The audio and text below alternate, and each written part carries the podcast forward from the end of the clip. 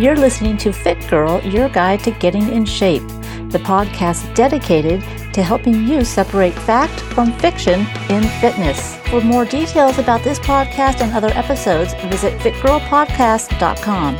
This is podcast episode number 297. In this episode, we're going to discover why the order of your workout routine is vital for fat loss results and the complete structure to follow to maximize your body's ability to burn fat. And I'm going to share with you one exercise that hits 11 muscles at the same time. It could be your go to exercise for when you're short on time. If you check out my YouTube channel, Fitness Makeover, you're going to find videos on these topics. They're not going to be as in depth as we're going to go into here in the podcast, but it's still a great way to consume the information and check out my channel at the same time. One of the reasons I tackled this topic right now is that I see a lot of people at the gym doing the same routine over and over again, and their body is not changing and they don't know why. To me, it's a real simple solution. It has to do with the order of your training. If you're doing cardio and then weight training, there's a specific reason why your body is not changing. When most people go to the gym, they jump on the cardio for 20 to 30 minutes and then they do their weight training as kind of an afterthought. This is why a lot of people don't change their body. They're not doing the right exercise and using the right form of fuel that's most efficient for that exercise. See, cardio is aerobic energy, and that means it works with oxygen. It relies on oxygen to break down sugars and fats to produce energy over a long period of time. That's why it's a preferred source of energy for endurance activities like cardio or biking or walking or anything that's going to be long term. Weight training, on the other hand, is anaerobic. That means it works without oxygen. It doesn't need oxygen. It actually works by breaking down those sugars very quickly for fuel that your body needs for bursts of intense movement, such as weight training. But that means you're going to use those sugars quickly and you're not going to have them available for an endurance type exercise. Your muscles are going to get tired faster and you might even get sore. So that's a huge difference between aerobic and anaerobic. One you can do for a long time and uses both carbs and fat.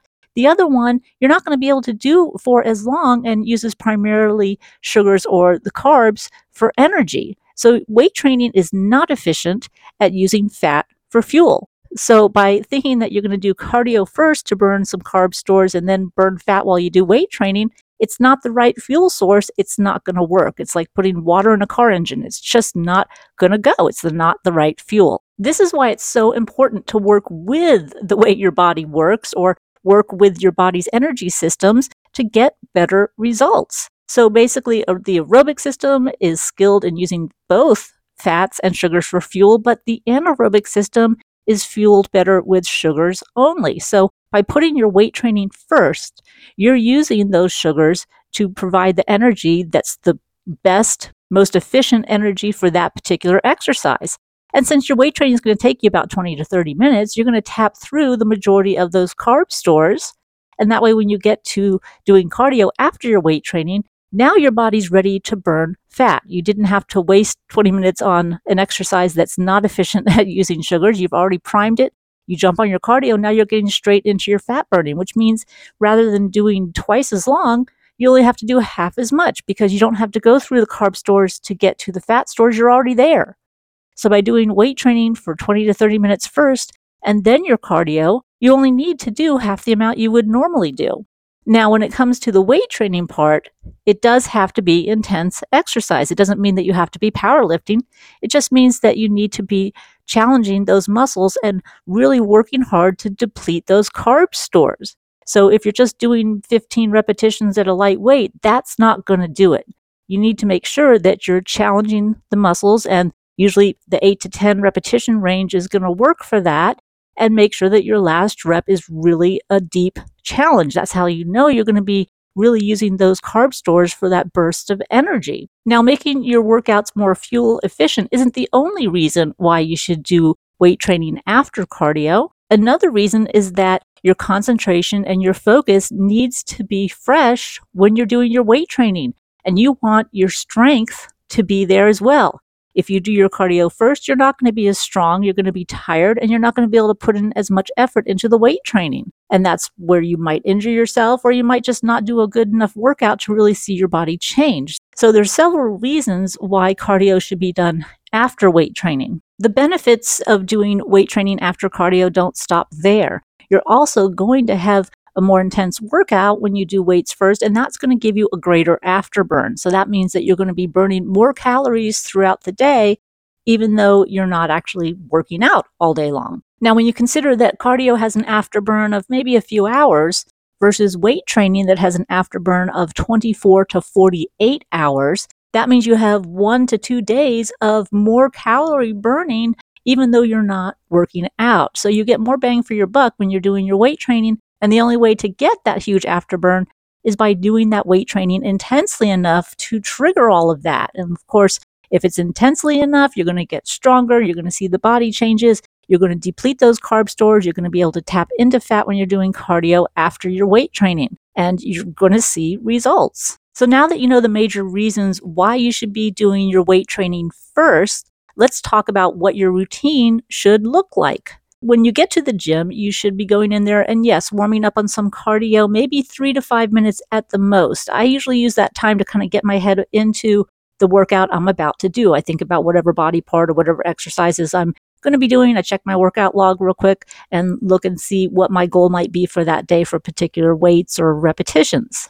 Then you can certainly warm up further with some rotator cuff exercises or some dynamic stretches, but basically you want to do your weights first, starting with the large body parts, the ones that require the most energy.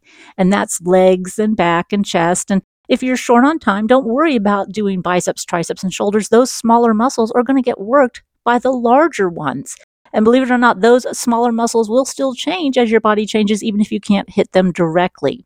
So, focusing on those large body parts, you want to do a warm up set usually about half of your regular weight, just to get your body used to going through the range of motion of whatever exercise you're doing.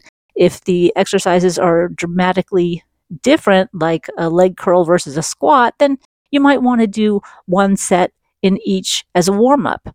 And for your working sets, choose a weight that you can do eight to 10 repetitions. So no less than six and no more than 10 as far as your repetitions go and multiple sets can be appropriate. It depends on what your training age is. That means if you've been working out longer and consistently, you're probably going to do a couple more sets than somebody who's just beginning to do an exercise program. Your first warm up set, and then maybe anywhere from two to three more sets, depending on what your goal is and what your training age is. Those reps are to be challenging. Sure, if you're doing eight repetitions, your first half are probably going to be not as challenging as your last half, but you've got to make sure that you can keep that form perfect and make sure that you're using the target muscle. So if you're doing back, you better be feeling your back initiating that movement and staying tight through that whole movement. If you start to feel your shoulders, then your back is done you you're switching to a different muscle group that's not supposed to be used and that's the end of your set. And sometimes it's because you're fatigued and sometimes it's because you're using too much weight. Just because you work out intensely doesn't necessarily mean you're going to be building bulk. There's certainly a different exercise program for building bulk and it's definitely not something that happens by accident. So i wish people would just get that out of their mind. Intensity matters in changing your muscle and it's just the volume and the different types of rest periods and exercises and a whole bunch of other things that come into play if you want to build that muscle. Now, when it comes to your rest periods, you only need to rest about 30 to 60 seconds in between each set. Usually that's enough time to get a sip of water or to stretch that particular body part because those body parts are going to actually be more flexible and warm from working out. So whether you stretch the quadriceps after squats or you stretch the hamstrings after squats, you just do something to use that same muscle and facilitate your rest time. And when you're going from one exercise to another, I wouldn't even rest because by the time you get to that other exercise and set it up and get ready to go, it's probably a minute anyway, and it's usually a little bit more. And this is where writing down your weights and your repetitions has a huge role in your success because if you keep track, you can go to that exercise. Let's say you're doing a three week program and therefore you're going to hit that same exercise three times in those three weeks you can see if you're pushing yourself, if you want to try a little heavier weight, if maybe you need to go one more rep, or maybe the last set you did, you did 10, well, it's time to go up in weight and see if you can get six or eight and then keep building from there. So it saves you time in which weight to choose. Now, of course, I'm assuming that you're going to be using proper form for every exercise you do. And when it comes to weight training, you want to also think about the tempo. We've talked about tempo on the podcast, and there's actually a couple of videos that are on YouTube about tempo that I've done as well. So you want to keep that tempo slow, controlled, steady, and really focus on the particular body part doing the movement and making sure you feel the right body part. If you're doing powerlifting, you're probably not going to feel that body part as intensely. But if you're not doing powerlifting and you're looking to shape and tone your body, then yes, you better be feeling the right muscle doing the appropriate work. And even though you might be able to do more repetitions, if it's not the right body part doing the work, you're done with your set. And the best example is when you're doing back. Sometimes you can keep moving through that range of motion, but it's not really your back muscles that are initiating or staying in control in those movements. It's more of your arms or your shoulders or even your body moving back and forth. And that's it. That's the end of the set. There's no reason to continue if the muscle you're trying to target is not doing the work. In the video, I call this turning on your fat burning mode. And that's really what it is. By doing your weight training first, doing it intensely, challenging yourself, you're going to be strong, you're going to get your best lifts, which means you're going to really work the muscle and focus that mind muscle connection. So you're going to really optimize your weight training to stimulate your muscles to change using the correct fuel that's appropriate for short bursts of intense movements. And then going on to cardio where your body's already primed, it's ready to use fat. It taps into those fat stores right away because your fat burning mode is turned on. And that's the secret to getting more done in less time and getting faster results. Using your body's energies the right way and using them to work with your body to help it release fat for energy. On top of that, you have the afterburn effect, which is only a couple hours for cardio, but can be up to 24 to 48 hours for weight training. So, again, another huge reason to do your weight training first, where you're strong and you can really stimulate that afterburn. Because who doesn't want to burn calories when you're sitting at home doing nothing? I mean, that's the key to long term weight management, too. It's your weight training. So, if you're more of a visual person and you want to see the sets and reps and the whole program written out, then look for the videos on my Fitness Makeover YouTube channel. The first video is called Unlock Your Fat Burn Mode Powerful Hack You Need Now. And I will put these titles in the show notes because I know they're kind of long. And then the second one that goes over the actual program as far as the number of sets and all the things we just discussed here is called The Perfect Workout Routine to Transform Your Body. And on that thumbnail, there's actually a picture of one of my clients, and this is the type of program that we use to get those amazing results that you see in that picture. So now is the time to change up your routine. If you have been doing cardio first flip it around because you're going to get a more efficient workout and that means you're going to get more done in less time. And as we come into holiday times or pretty much any time of the year we're always striving to get more done each day. And this is the perfect way to do that and to optimize your results so give it a try and then send me an email or comment on one of the YouTube videos or even here at the podcast and let me know how it works for you because I know it's going to do uh, great things for your body and even better for your schedule. Another video that is up on the YouTube Fitness Makeover channel is called One Stability Ball Exercise for Abs, Core, and 11 Muscles to Get Fast Results. And this is kind of one of my go to exercises when we don't have a lot of time and I know that I want to work a lot of different body parts at once with a client. And it's the stability ball fly. But it's not just any stability ball fly, it's the stability ball fly with alternating arms.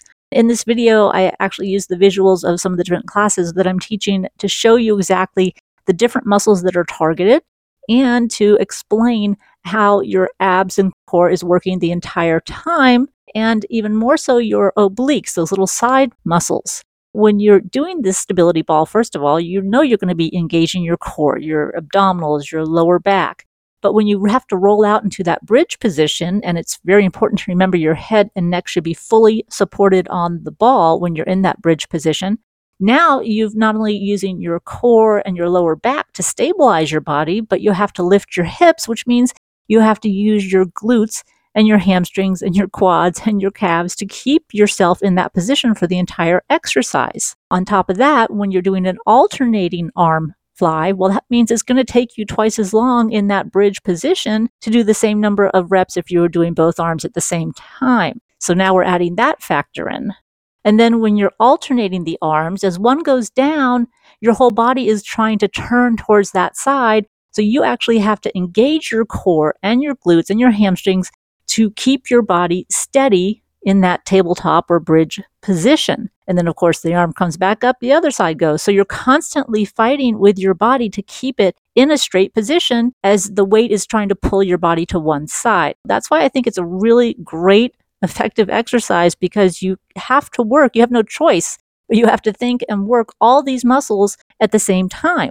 And one of the secrets that I think I said in the video it was that if you think about taking your breath in as your arm goes down and using that time to signal your body to lift the hips a little higher, then you're going to be able to keep that bridge position a little bit longer and easier. And then, of course, when the arm comes back over the body, you're exhaling, and that's the time to squeeze the abdominals, the obliques, the low back. And if you think of it, push those hips even higher.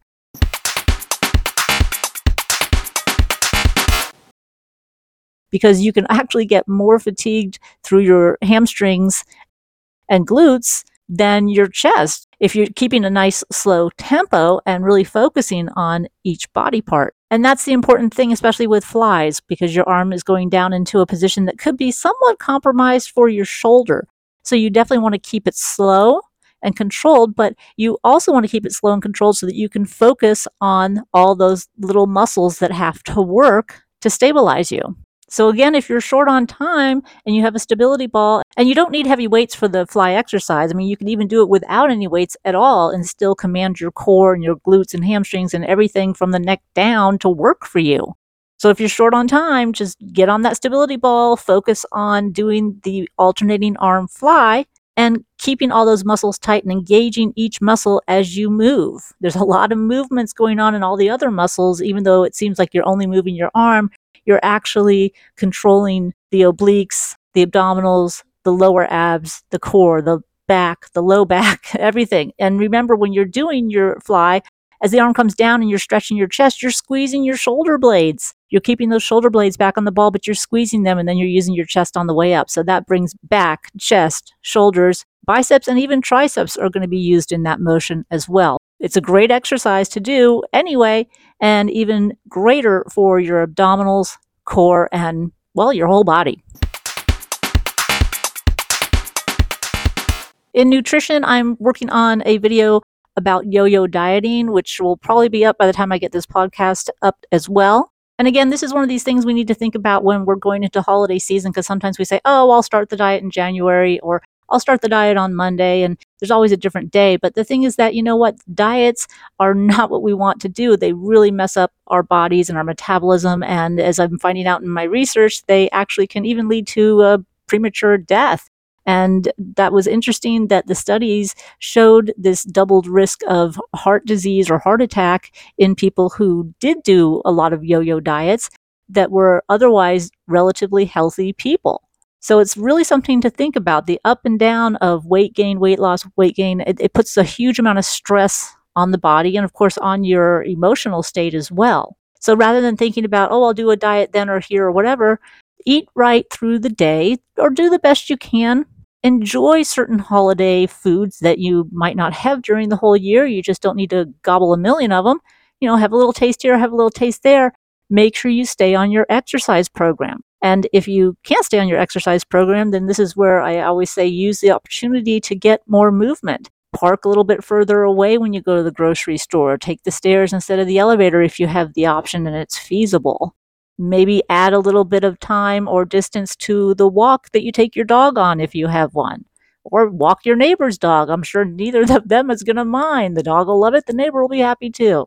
The point is, rather than trying to go all or nothing, focus on keeping your food schedule as it should be. If you know you're going to have a big dinner, then maybe your lunch will be a little bit less, but that doesn't mean that you skip your lunch altogether because that's going to mess up your whole metabolism. Our goal is to not have to do diets at any time of the year. It's just that, hey, we might just kind of control or move back our eating a little bit here, a little bit there, but we're still fueling the metabolism with food so that it can stay up if we can keep the metabolism high, then those other foods aren't going to be a big deal. Yes, you might be a little bit bloated or carry some water or something after you eat things that you're not used to. But at the end of the day, you still have a proper meal structure and proper food combining using your proteins and your vegetables and all of that. And you don't have to be perfect all the time. You just have to be consistent with keeping your metabolism stimulated. And that comes through your exercise and your food. Now, in motivation, this is all about mindset, and everything we just discussed all plays into your mindset. In order to change the order of your routine, you need to click that mindset that says, you know what, this is the more efficient way to do it. This is what I'm going to do, and I'm going to put my most into it. Same thing with the eating. You need to flip that switch and say, you know what, I'm not going to go all or nothing. I'm not going to diet in January. I'm going to just eat like I normally do, all these smaller meals through the day or breakfast, lunch, snack, however you break it down.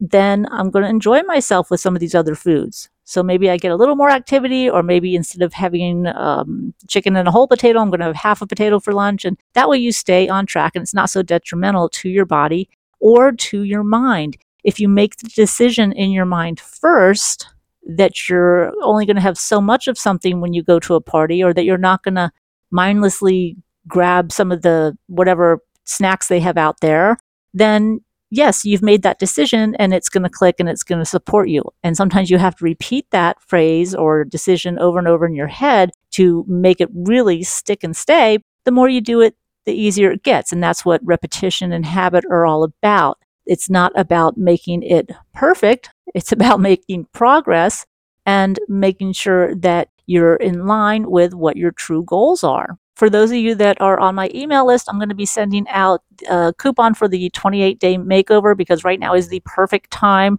to do that because it reviews your proper structure for nutrition. There's a big module on that. I actually have the workouts in there as well. So if you don't go to a gym, you can work out at home. If you go to a gym, you can still do your weight training. That's fine.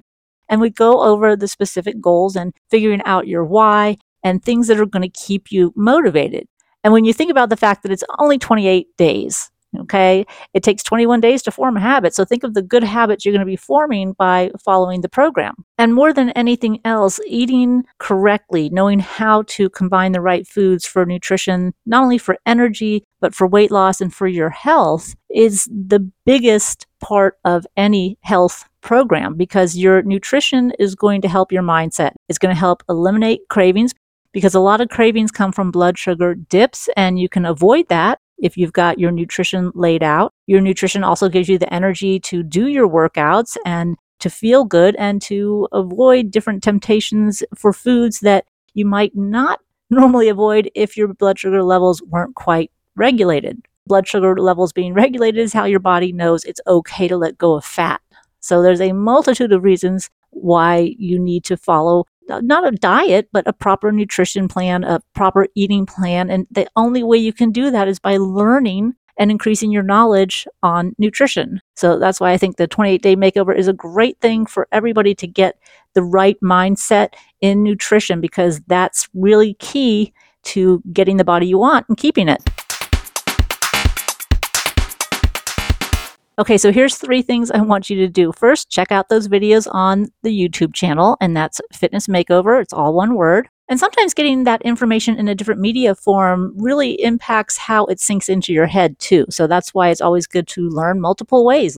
Number two is do a podcast review if you haven't already. And number three is make sure you're on my email list so I can send you half off the 28 day fitness makeover. And then that way you can enjoy the holidays and eat the foods you want and still stay in shape.